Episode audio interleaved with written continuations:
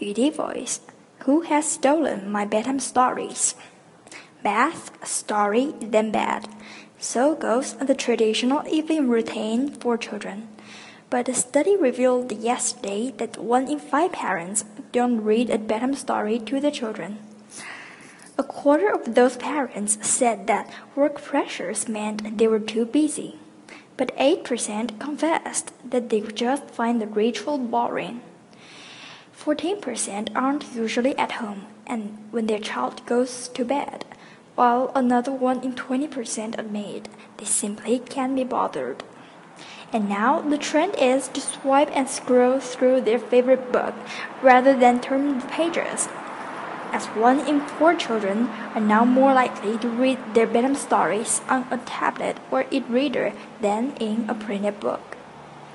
This is Molly speaking for Yudi FM.